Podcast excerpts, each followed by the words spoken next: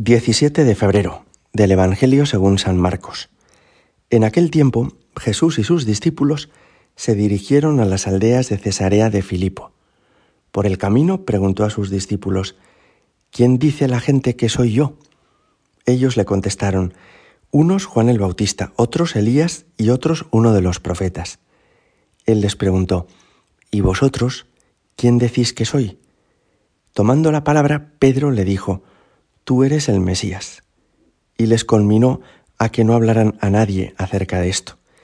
Y empezó a instruirlos. El Hijo del Hombre tiene que padecer mucho, ser reprobado por los ancianos, sumos sacerdotes y escribas, ser ejecutado y resucitar a los tres días.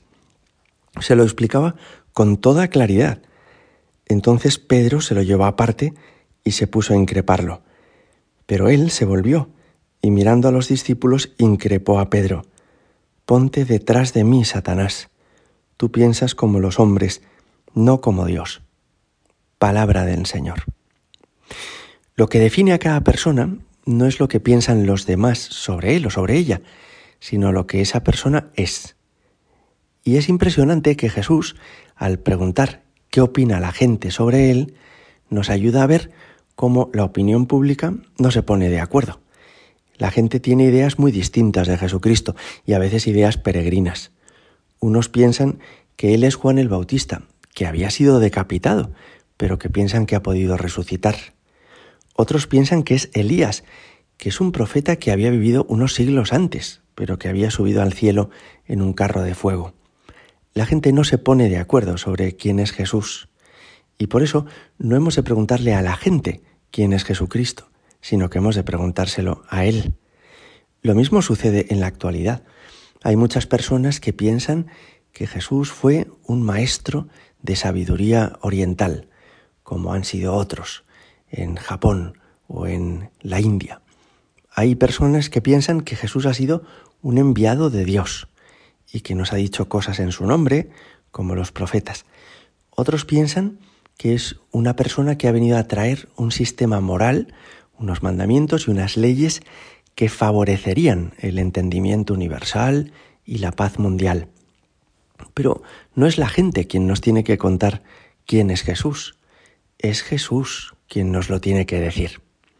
Lo cierto es que Jesús, después de preguntar qué dice la gente, les pregunta a los apóstoles, a ver, vosotros, los que convivís conmigo cada día, los que me veis y me escucháis a diario, ¿qué opináis sobre mí?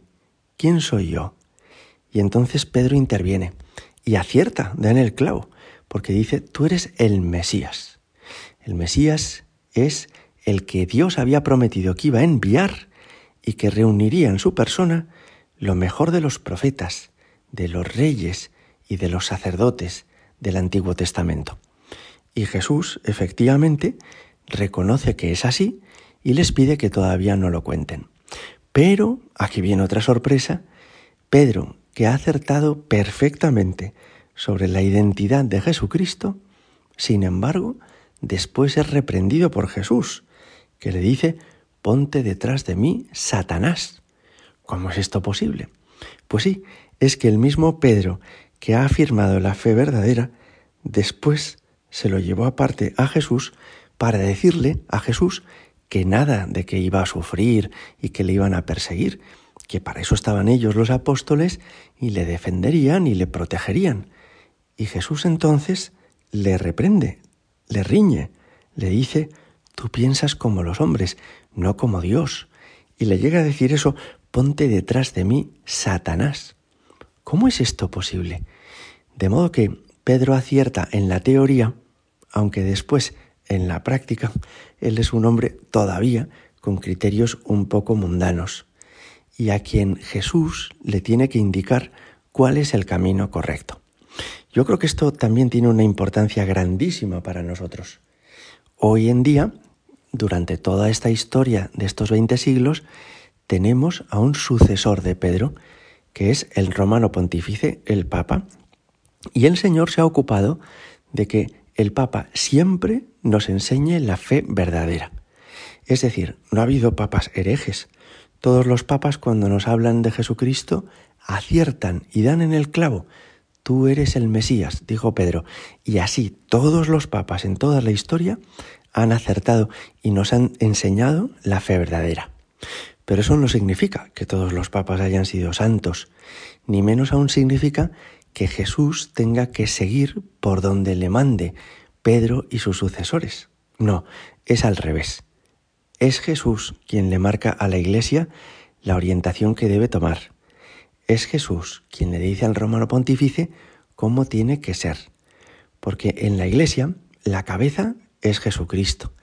Y todos, desde el último monaguillo hasta el primero de los obispos, que es el Papa, estamos para seguir a Jesucristo. Hoy le pedimos al Señor que por un lado nos ayude a preguntarle a Él quién es, más que interesarnos por saber lo que opina la gente, lo que la opinión pública dice, lo que a los medios de comunicación les parece la fe cristiana, hemos de preguntarle a Jesús. En segundo lugar, le pedimos al Señor que nos ayude a confiar siempre en las enseñanzas de los romanos pontífices. Nos da igual de dónde proceda el Papa, si es polaco, si es alemán, si es argentino o de donde sea, porque Él nos enseña siempre la fe verdadera. Y en tercer lugar, le pedimos al Señor que en la Iglesia actuemos con respecto a Cristo con docilidad. No somos nosotros los que le tenemos que decir a Jesús lo que tiene que hacer, sino que es Él quien nos conduce a nosotros. Gloria al Padre y al Hijo y al Espíritu Santo, como era en el principio, ahora y siempre y por los siglos de los siglos. Amén.